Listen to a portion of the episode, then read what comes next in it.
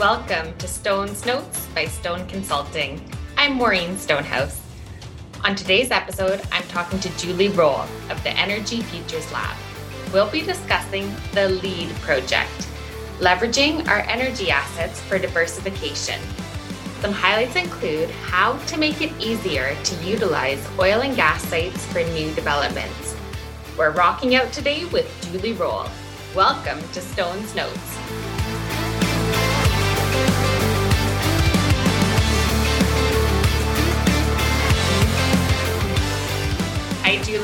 For joining me today. Hi, it's so great to be here. Thanks for having me. So, the LEAD project's purpose is to clear roadblocks to allow entrepreneurs to utilize existing oil and gas infrastructure sites for new development while also protecting the landowners. What are some of the new developments that are currently being considered? Yeah, great question. So, some of the new developments are things like solar and wind, but then there's lots of downhole applications like lithium, which can be extracted from brines. Brines found mostly in Devonian age formations like the Leduc in Alberta.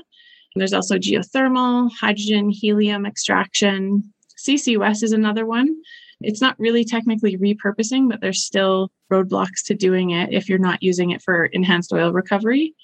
And then there's also some really interesting applications, such as like food security. So, using sites for greenhouses, there's co production where you can co produce with some oil and gas products as well. And we've even heard of some rural municipalities that are considering running fiber optic cables in decommissioned pipelines. So pretty much any idea you can come up with, it's possible. But those those first few are kind of the ones we're looking at right now. Yeah, there's so many different options out there, and you don't often think about the regulatory framework and the requirements to actually pull them off. So you had a couple case studies in the report. And when companies such as RenuWell Solar and Alberta number one geothermal have tried to purchase oil and gas assets for diversification, they've had some challenges. What were some of the issues that they faced? Yeah, so predominantly the number one thing is that there just isn't a clear pathway. There's confusing and insist- inconsistent interpretations of legislation and regulations. So, depending on who they talk to, that day they would get a certain answer they would get a different answer. And it wasn't clear how some of the sites could be handed between regulatory bodies where if the AER is the regulator on an oil and gas site but the AUC sorry the Alberta Energy Regulator the AER or the AUC the Alberta Utilities Commission is the regulator on a solar site how does the handoff between those regulators happen to make sure that everything is taken care of then there's also difficulty in translating requirements that make sense for oil and gas to other uses. So, in the case of oil and gas, you need to have the mineral right for the well bore. But if you're just producing heat, like in the case of geothermal, should you need to have those same mineral rights? So there's a few complications there in translating current requirements into what makes sense for future uses. Yeah, and it could really affect the project economics. Like you think of buying just the mineral rights depending where they are, you could pay quite the premium for them. So it's a good question to be digging into. Definitely. Some of the projects have died in part due to these inflexible regulations. So, what are the current regulations, and how would you even go about acquiring a well site for something on the surface, such as solar? Well, essentially, you can't. um, so, right now, the regulations are such that essentially the, the site needs to be closed with the AER before it can be transferred to the AUC in this particular example. And so, closing the site means removing a lot of the things, the infrastructure that you actually want to be in place. So, if there's a gravel pad there, you actually want to leave that in place for the solar installation. But to get it off the AER's books, you need to have an issue of reclamation certificate. So that's part of it. And so there's a bit of a gap between the companies that want the sites and the companies that are kind of done with the sites and ensuring that the, the right risks and liabilities are taken care of before the transfer happens. Yeah, and for people that aren't familiar with getting a reclamation certificate, it can take up to four years. So if you're a project coming on and you want to put solar on, you don't want to wait four years to get your project up and running. That can really deter you from starting a new business, right? Exactly. And that's actually one of the reasons to go to repurposing. So, for an oil and gas company to get a reclamation certificate, so in some cases, four years is actually really fast because you need to do all of the technical and environmental assessment work and downhole work. But you also need to make sure that the vegetation is growing as it should. And you can't just do that in a matter of months, right? You need to actually observe the site for a few years to make sure the vegetation is growing again. So, what the oil and gas companies don't have is the time to do that reclamation work. They just want it off their books. But what something like a solar company does have is time to do the reclamation because hopefully a solar installation will last something like 30 years. And so that timeline isn't as critical to them on the back end as it is for some of these oil and gas companies that just want to move on from these sites. 30 years. Wow, that's quite the life cycle. I had no idea. yeah. Think of a solar project. So that's interesting to know. So, what about yeah. if you're doing subsurface diversification downhole in something like geothermal? How would that work right now?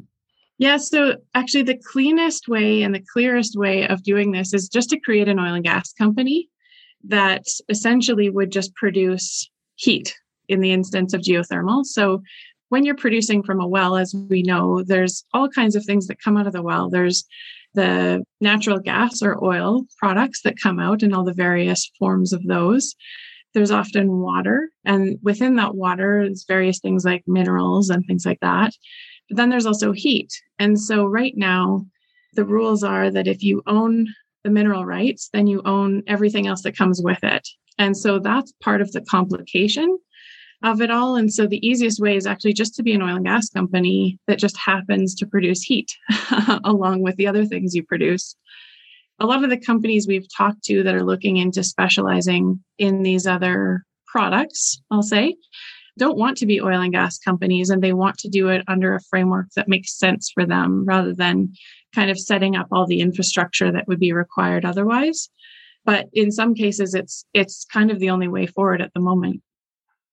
So you almost have two companies within one. You'd have your geothermal branch and then your oil and gas branch because you need to do both in the same place then hey yeah, to a certain extent, there are companies we're seeing that are doing co-production. But what what you would actually be doing is it's just which product are you planning to sell or commoditize? So are you planning to sell the gas? Are you planning to put it back down hole? Are you planning to just extract the heat? So that would depend on kind of your business model and, and your economic model. Yeah, lots of different ways to go about it. There are currently 95,000 inactive wells in Alberta, which is huge. And all of these wells need to be abandoned and have the environmental work completed in order for them to get the reclamation certificate for the operating company. So these wells have the liabilities associated with them until the final rec certs uh, given to the company. Why would it be so difficult to assign liability to the asset? So it's actually not assigning the liabilities that's difficult. It's about the question of how do you expect a current operator to go forward with past liabilities? So in the past, kind of the model, the economic model within the oil and gas industry has been that divestments move assets from kind of larger producers to smaller producers. And the idea is that the smaller producers don't have the same overhead and they can extract they can continue to extract value from wells that might not generate value um, for larger companies that ha- might have higher overheads. And so in the past this liability just gets transferred along the way. But that's not to say that those new companies can handle that liability. That's just how it's been handled. And in this circumstance of transferring it to a new use the question is how much of the past liability should be put on future development? And so it's it's kind of a bit of a disagreement in terms of what's reasonable to expect a new operator to take on in terms of liability when they haven't generated the value from the well essentially over those years. Mm-hmm, exactly. So it's you know if somebody that's a startup is taking on all these wells that have a negative value associated with them if the startup takes off, they can cover it no problem. But if the startup doesn't, their technology doesn't work, then who's going to deal with those liabilities, right? Yeah, exactly. Yeah, that's exactly right. And in in the case of an oil and gas business model, you know, in the way that this has been handled in the past, there was some certainty around that what that might look like. So you could predict, you know, if a company had X number of wells or if this was their development plan, you could kind of assess the the corporate viability of that entity. But with these new cases, it's a little bit more uncertain what that looks like. So, what would you say is the best way to manage these liabilities going forward? This was what we called the elephant in the room throughout the entire project. we kept asking that question and we we kept asking ourselves if that was a problem for us to solve. And eventually we got to a point where if we didn't at least discuss it, then we couldn't move forward. So some of the ideas that were generated as a part of our conversation were around somewhat privatizing insuring the liability. And so whether that's through an insurance product or a green bond, things like that, where the money would be put up up front and then would be in some kind of locked in financial instrument such that when the time came to handle the liability, that money was actually set aside for the future. And so that would look like a commercial agreement between the two parties to kind of understand what would be reasonable in terms of a, who would pay what for future liabilities. So that was kind of the most appealing, it was like a market driven solution, was kind of the most appealing approach for a lot of the participants. And that's one of the beautiful things about this study. It really does focus on finding a solution. And the way that you put forward to handle the solution was in a short but really impactful draft bill. What were some of the key points in the proposed bill? Yes. So the, the, the three key points were number one, we felt that decision makers should give preference to developing any of our natural resources on already disturbed land instead of greenfield land. So we felt that it was important that it not be harder to develop on existing land than it is to develop greenfield. That just felt like kind of a no brainer to us. Mm-hmm. We also decided that it was important for all the different regulatory bodies to work together to try and find a way that would help businesses navigate the regulatory complexity of trying to do these types of projects.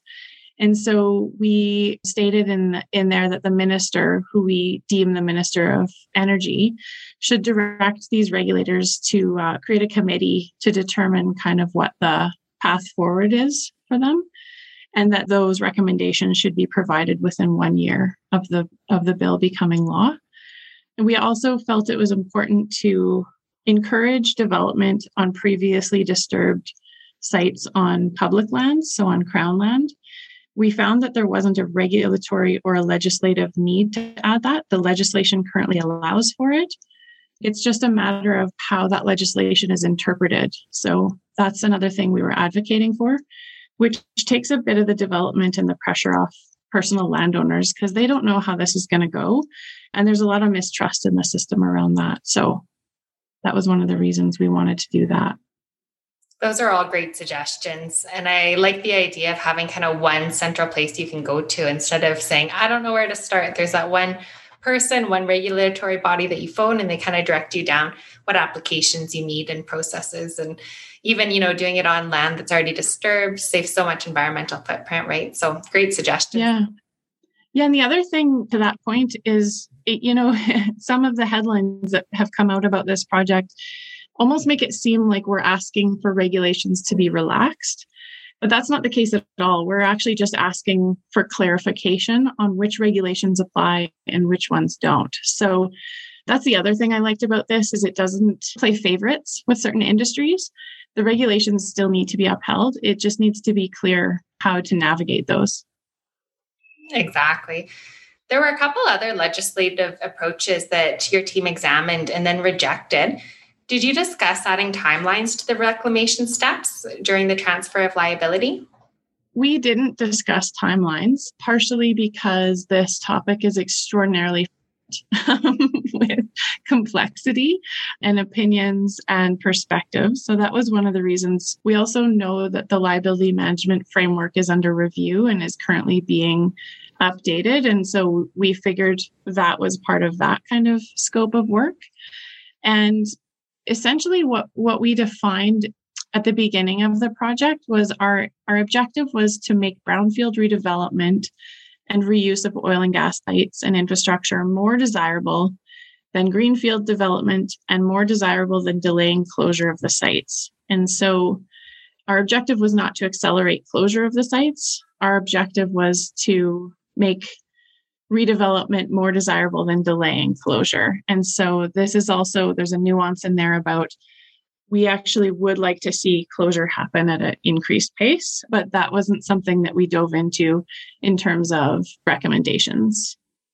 Yeah, and it makes sense if it's already part of a different scope and different project that's being worked on, right? Mm-hmm. Exactly. Yeah, the other legislative approaches we took, we've got a section in the report that we actually ended up ended adding at the last minute because we just felt there were such rich learnings from our steps. We wrote in total four draft bills, and three of them were thrown out. And so we feel like there was a lot that could be shared from those learnings. And so that's why we added those in. Each time along the way, we just got clearer and clearer on what was helpful and what was hindering, um, which was a really interesting part of the, the project as well it was nice to see that. It really showed how many parties were brought in. And at the beginning, you had a list of everyone that was involved in the project, and it was very lengthy and thorough and diverse. So I think just the extra versions at the end really spoke to that. Mm-hmm. Yeah, that was kind of upon reflection, we were saying actually a lot of the value of this project is in the learnings that we got along the way. So one of those key learnings was that you know, we always talk about transformational change and how you want to make this big impact and stuff, but that's actually really bad for business because if you introduce a ton of changes and complexity that they need to navigate, it almost will just sink them. And so, one of the things it forced us to do is to really be clear on what's the right amount of change to try to introduce that will help but won't become a burden unto itself. And so that was kind of that was part of the system and the, the tensions that we were managing through the course of the project. Yeah, you're trying to make it easier and more enticing, not harder for everyone. Mm-hmm. Mm-hmm. So, this is the first time I've really dug into a bill being implemented. How long do you expect it to take? And what are the next steps for us to be watching for? Yeah, great question. So, in our minds, the idea of this would be that it could be introduced in the spring session, which of course now we see is on hold for the time being. And with our current COVID situation, I can't imagine this being a priority for the government, rightly so. So, what I would imagine is if we were to see this, it potentially being introduced in the fall session. That being said, I think there are a lot of things within the report, recommendations, and even the bill that can be done now. We don't need to wait for legislation for those things to happen. So, you know, just getting people to coordinate and, and work together, it's it's not required to have a, a bill for that. So that can be done anytime now. So it'd be great to hear kind of from the government on their their take on what can be what, what we can look into starting right away. So are you working closely with the government to get them rolling before the bill? Yeah, so we we had access to a few folks in the government that could answer questions for us. So they weren't involved specifically in putting together the recommendations with us, but rather helped support us when we were saying, you know, is there, you know, a framework for this already or what's the rule on that? You know, those kinds of things. So they were aware of this work coming in. It wasn't a surprise to them.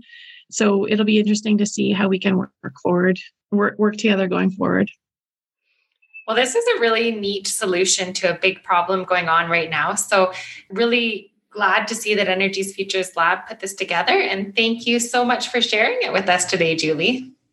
Yeah, thanks, Maureen. It's great to be here and really excited to see all this on paper and to kind of be at this point of this learning. So it's been great and so much help and collaboration along the way. So it's great to be a part of. Stone's Notes is brought to you by Stone Consulting. We can be found online at www.stoneconsulting.info or send us an email anytime at stoneconsultingcorp at outlook.com. On behalf of everyone here, I'm Maureen Stonehouse. Thanks for joining us. Until next time.